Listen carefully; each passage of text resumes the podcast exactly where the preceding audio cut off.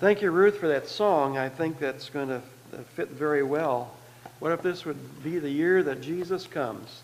And I want to talk to you this morning about the uh, subject of uh, the Christmas climax. And we're going to read verses of Scripture from Revelation 21. And uh, we'll read them as we go. And uh, not, not starting off the message, but as we go uh, through the message. And uh, I'd like for you to join us on, uh, on Sunday evening. We've been going through the book of Ezra and uh, finding a lot of uh, uh, relevant things that are in this little book of uh, Ezra that have to do with us or can do with us today. But Christmas climax. One thing struck me this Christmas that strikes me every year, and that's how quickly it's all over. Amen? I mean, you spend all the time decorating and people, you know, the lights and you got everything outside and you you you get the the boxes and the tubs and whatever it is that you've got your your decorations for your inside your house and you put that all up and the, and then we get your cards in the mail and we clip those on there on a little thing uh, like a clothesline across the back window and and you get go you do all the shopping really to, to get ready. And you and it's and things happens very fast. And then it's over. And then it's it's done. You're thinking well i guess you got to get through this. All these parties all these things. And then but then all of a sudden it, you look back and it's over. And that's where we are today. All the packages that took weeks to shop for to wrap were opened right? And then all that's left is the cleanup. and uh, when I was taking out the trash, I'm thinking, is that it? You know, you're thinking, what, this is this is all. We had fun. We had fun at our our uh, Christmas party here, and that was fun. Well, we had bags of trash from that too. So, uh, uh, the, and some of the gifts were in there. Uh, we had our so, and it's, it's over. Everything's are done. And, and it, if, you, if you think too much about it, it can be depressing. But that's the difference between our Christmas celebrations and the real thing. Because when we look at this, all the dust, as the dust settles from our Christmas celebration, and as all the trees and tinsel and decorations are put away, and you drive down the street and you see people you know, here's a tree that they just loved that had beautiful lights. Now they just throw it out on the sidewalk and the garbage man's going to pick it up and take it away. But what else can you do with that thing?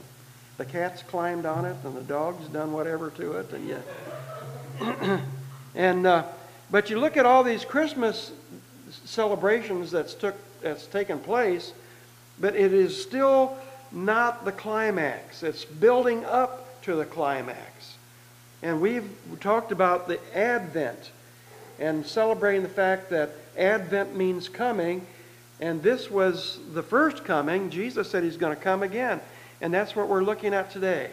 The climax of the whole thing. There's, there's expectant waiting, eager anticipation. And it still goes on as we look ahead. And that's why how that song comes into play. What if this could be the year that Jesus comes, that we've been looking for so many years. I think that was in that verse that you sang. And we're, we're waiting for the ultimate Christmas climax. Because Christmas isn't over. The coming of Christ is not over. It's not done. What we just celebrated this week is, is it isn't over. When we put up the tree, when we put up all these decorations, uh, that's not the end. It's just another step in waiting for the climax of Christmas that's promised in the passage that we're about to read. Christmas isn't over. Christmas is just building and the building until, until one great when that when the, the trump shall be sounded and Jesus comes and, and, uh, and comes to us again a climax that will never leave you wanting more. Never wondering, is this it? You know, it's going to be wonderful. It's going to be grand. And Christmas did not climax on December 25th, and we're pretty sure that Jesus really wasn't born on December 25th anyway. But uh, uh, Christmas, as we're going to look at it this morning, will will climax in a place, a position, and will climax with peace. And so our first point is uh, Revelation. We'll read the verses, Revelation 21, verses 1 and 2. And our first point is Christmas climaxes in a place. Then I saw a new heaven and a new earth. For the first heaven and the first earth had passed away, and there was no longer any sea.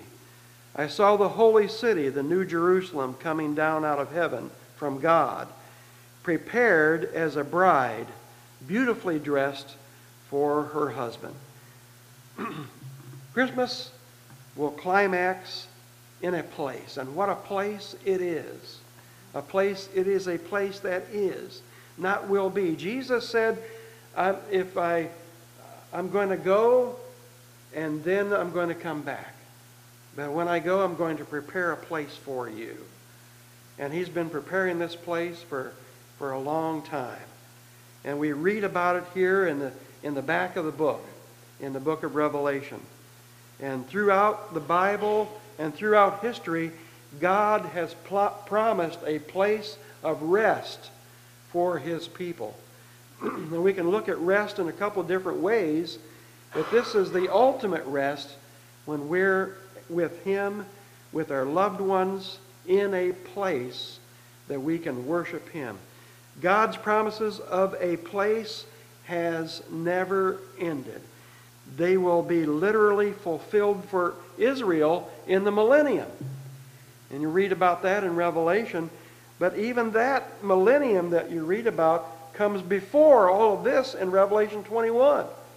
And that becomes a precursor to to God's ultimate climax. Because God's ultimate Christmas climax is in a new heaven and a new earth. Do we know what it's going to look like? No, not really. We, we can only picture that it's going to be a very beautiful, a beautiful place because uh, we, we have weeds because of sin. We have uh, uh, flowers that bloom and die because of sin. And then this verse tells us that there will be no more sea. And you, you, you, you ask the question, or at least I do, what's that mean? Well, your guess is as good as mine and, and many other commentators as well. They come up with their ideas, and you can read different ones depending on, on which commentator's book you pick up. But I tend to think that it has to do with the separation a sea denotes separation between people. It brings distances. And there's separation that came uh, because of uh, uh, the flood and the Tower of Babel. And geography changed because of the flood of Noah. And God scattered the people because of the Tower of Babel and separated them. And uh, so this is going to mean there's not going to be any separation that we'll all be together. There's nothing that's going to divide us. So, whatever it means, it says there will be no sea, no division. There will be water, and then we read about that in, in Revelation, but the water will flow from the river of life. And the Bible uses language about uh, streets of gold and jasper walls and gates of, of pearl.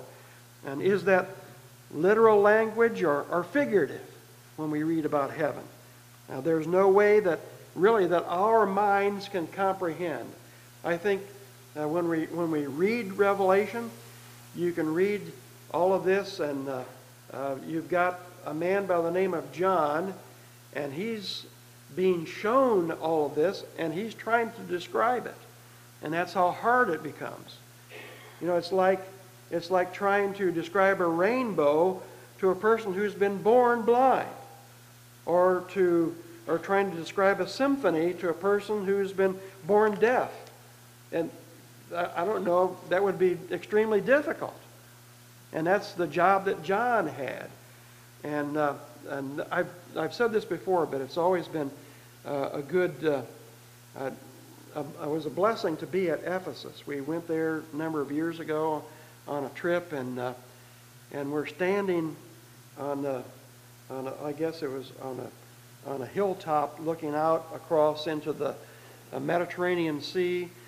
the island of Patmos was not too far from where we were, were standing, and uh, there was a burned down or burned out big huge church behind us that was burnt during the Crusades, and they had the the tomb of uh, John, the uh, this this apostle, this disciple that was there, uh, because that was where uh, he was supposedly buried after he had uh, uh, spent that time on Patmos, and then in Ephesus, which was which was not too far away from there, was a place where where Mary, the mother of Jesus, they said that's where she lived, because remember at the cross Jesus told Mary and, and John, you know, woman, here's your, your son. And son and, and, and John, here's your mother. And, and, and so basically the uh, tradition always told us that they were they stayed together. So it was a blessing to be there to see all that. That's okay, I'll get off of that point. the point is that the holy city, or New Jerusalem, is going to be more glorious than our feeble, fallen minds can comprehend or that we can understand. And it's a place we read in these verses that God is preparing as his glorious bride. And that's us.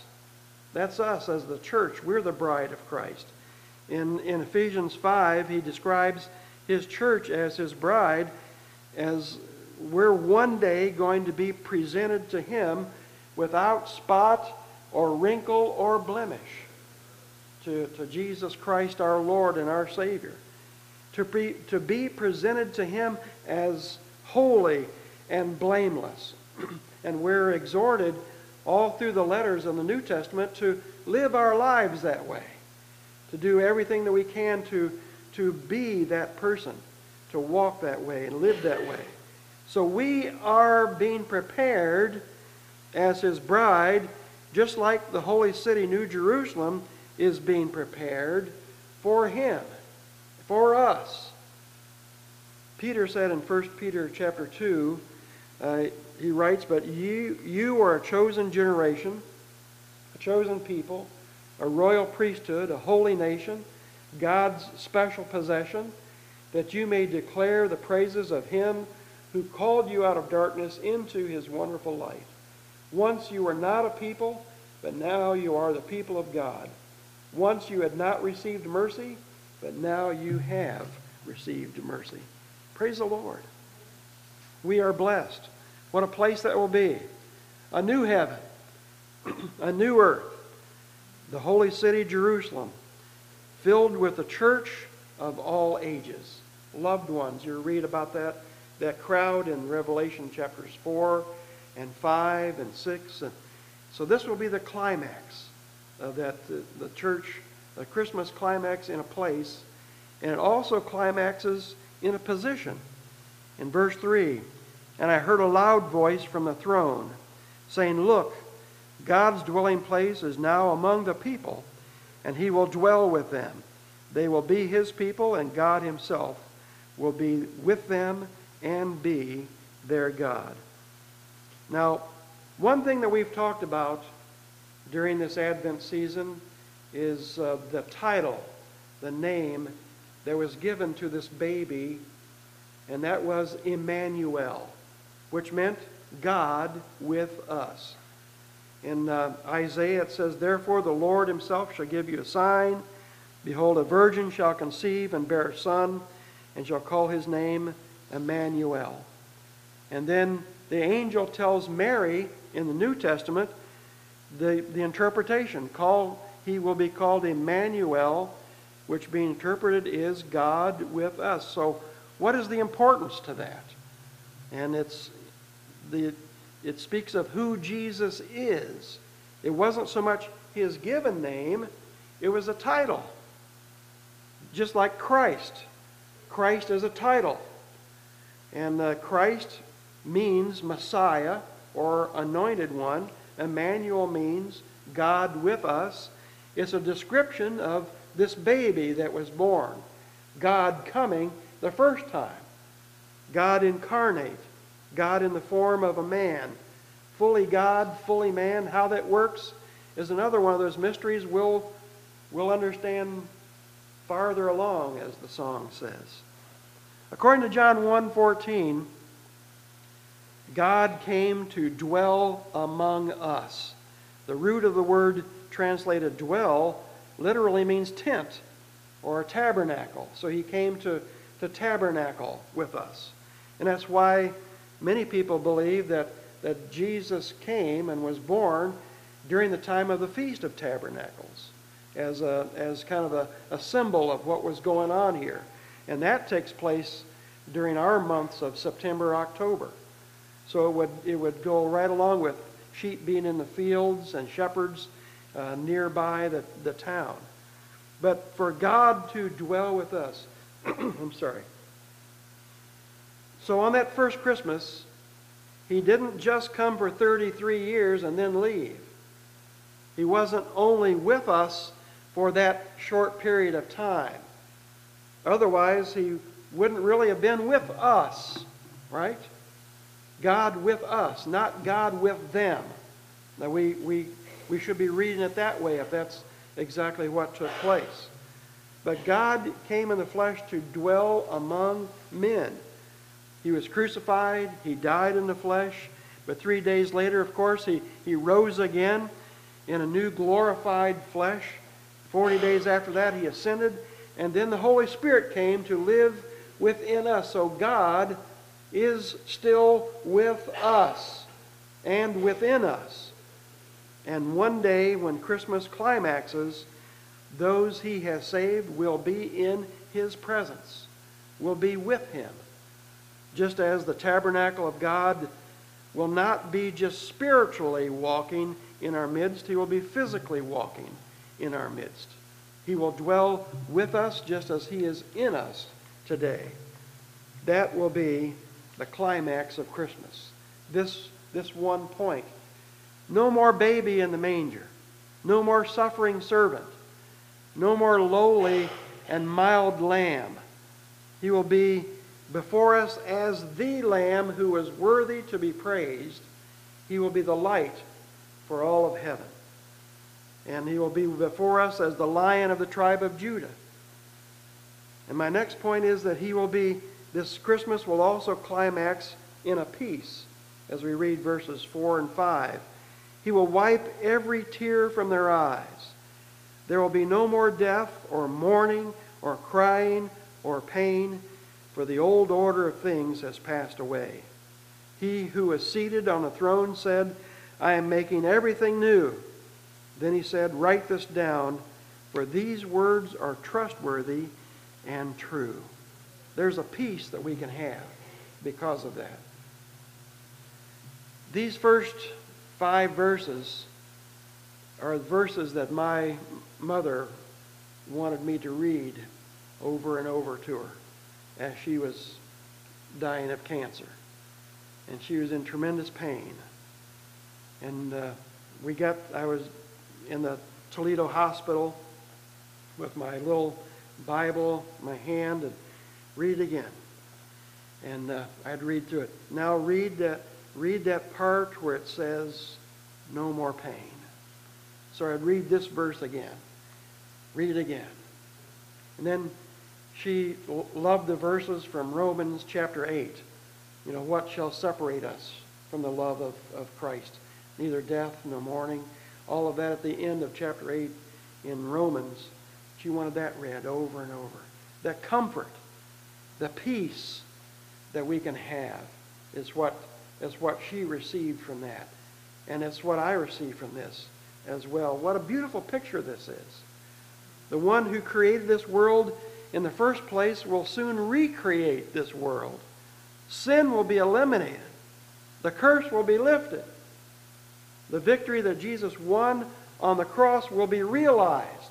We'll be, we'll be able to, to see it. The victory that Jesus won for us will be, will be right there. No more tears, no more death, no more sorrow, no more crying, no more pain. Praise the Lord.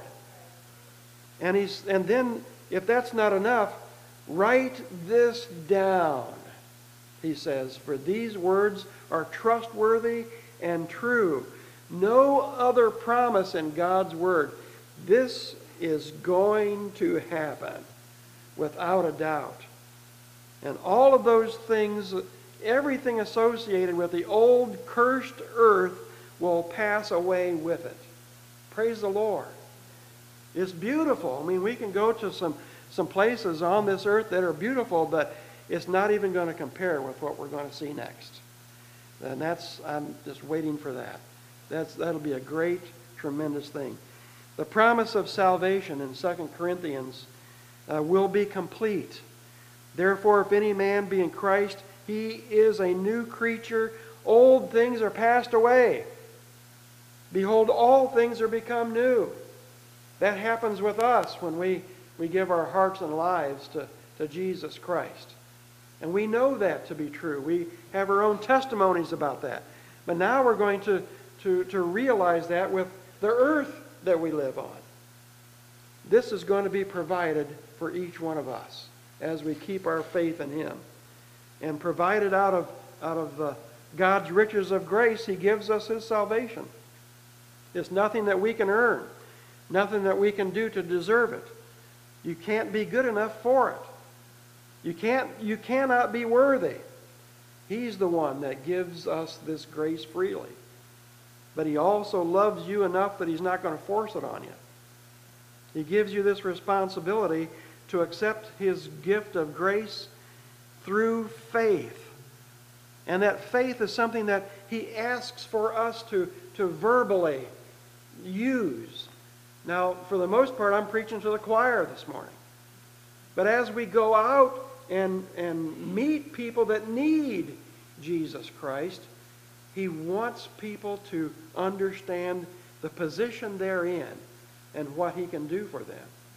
And then a, a simple prayer Jesus, I believe that you are God, a very God. I believe that I'm a sinner who's deserving only to be cast from your presence in judgment. I believe that only the only solution to my sin is the blood of an innocent. Jesus, I believe that you shed your innocent blood for me. Jesus, will you save me? Jesus, will you take my sins away and give me your righteousness? Jesus, will you give me your Holy Spirit so I can live like you want me to live every day? I submit to you as my Lord and Master and King. This says it all. We need to come to that place of understanding who we are and how we're living because he asks us to confess what we're doing wrong and what we need.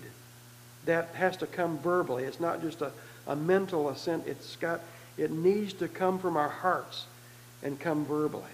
And many different places that if we believe in our heart, we shall be saved. But believing in our heart takes this open confession. When we pray or when someone you know praise like that, confessing with their mouth, believing in their heart that God raised him from the dead, look at what verse 7 tells us as we go move on into this chapter. Those who are victorious will inherit all this a place with no more death, dying, or pain. And I will be their God, and they will be my children. That's the promise. We build up to verse 7, and that's the promise. You will overcome putting your faith in Him. In other words, putting faith in Him, you're going to make it. And we shouldn't put ourselves in a position to where we won't make it. Because we can. No matter how rough the road gets, and it'll get rough, you will make it through with faith in Him. And this is what awaits us. This is what awaits us. That, that description in the first six verses. Seven is that guarantee, but he's not going to force it on you. But he's but verse 8 Revelation twenty one eight, the little song that they used to sing at camp, and uh, about liars. But uh, uh, we'll read that one. But the cowardly, the unbelieving, the vile, the murderers, the sexually immoral, those who practice magic arts, the idolaters, and all liars, they will be consigned to the fiery lake of burning sulfur. This is the second death. God has prepared another place.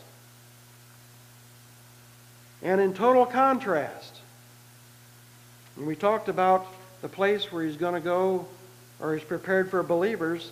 We talked about how indescribably beautiful that's going to be. We sing those songs about that the new heavens, the new earth, the, the holy city.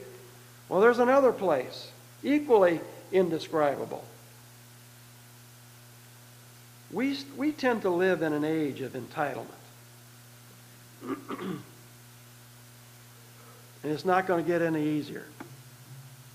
And we need to pray as people all around us. And you just met with family members. We, we need to know that it's not, we don't, we don't all get a trophy for trying. You either believe or you're an unbeliever, as this verse, verse points out.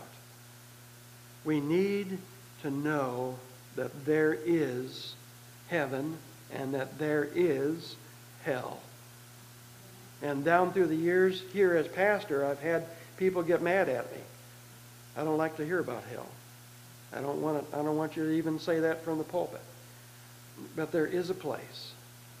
And I believe that God's word is clear. And uh, we need to be very careful with what we do. And I, I was talking with, uh, with Rick earlier that I heard and read this week uh, uh that there's a, a, a, presidential candidate, wannabe, because the, the, they haven't chosen a, a, a person for that, but that this candidate, particular candidate, wants to put Christians on the hate, on the, on the terrorist list for being haters of LBGTQ and not accepting. There's all kinds of things coming down the road. And it's not going to get any easier. And we can see, I, I can't close out a message on a downer here. We, but it's what God has for us is so much better and so much bigger. Well, I'll back up to verse 7 and get off of verse 8. And back to verse, verse 7. Those who are victorious. Victorious in what? In holding on to your faith. In, in, in keeping yourself blameless. That's what we're asked to do in, in several different letters in the New Testament. Is to, to live a pure life, to keep yourself blameless. You're going to inherit all this peace, no pain, no crying, a new heaven, a new earth. God in our midst. That's what's for us. That's what's for us. But we need to be, be eyes wide open to the fact that, you know, if I, I can't live a life messing up and think, well, uh, I guess a two out of three ain't bad. No. He wants us to live that life for Him. Totally sold out to Him. And that's where we need to be. That's what we need to do. And then the question comes up Are you ready? Let's all stand.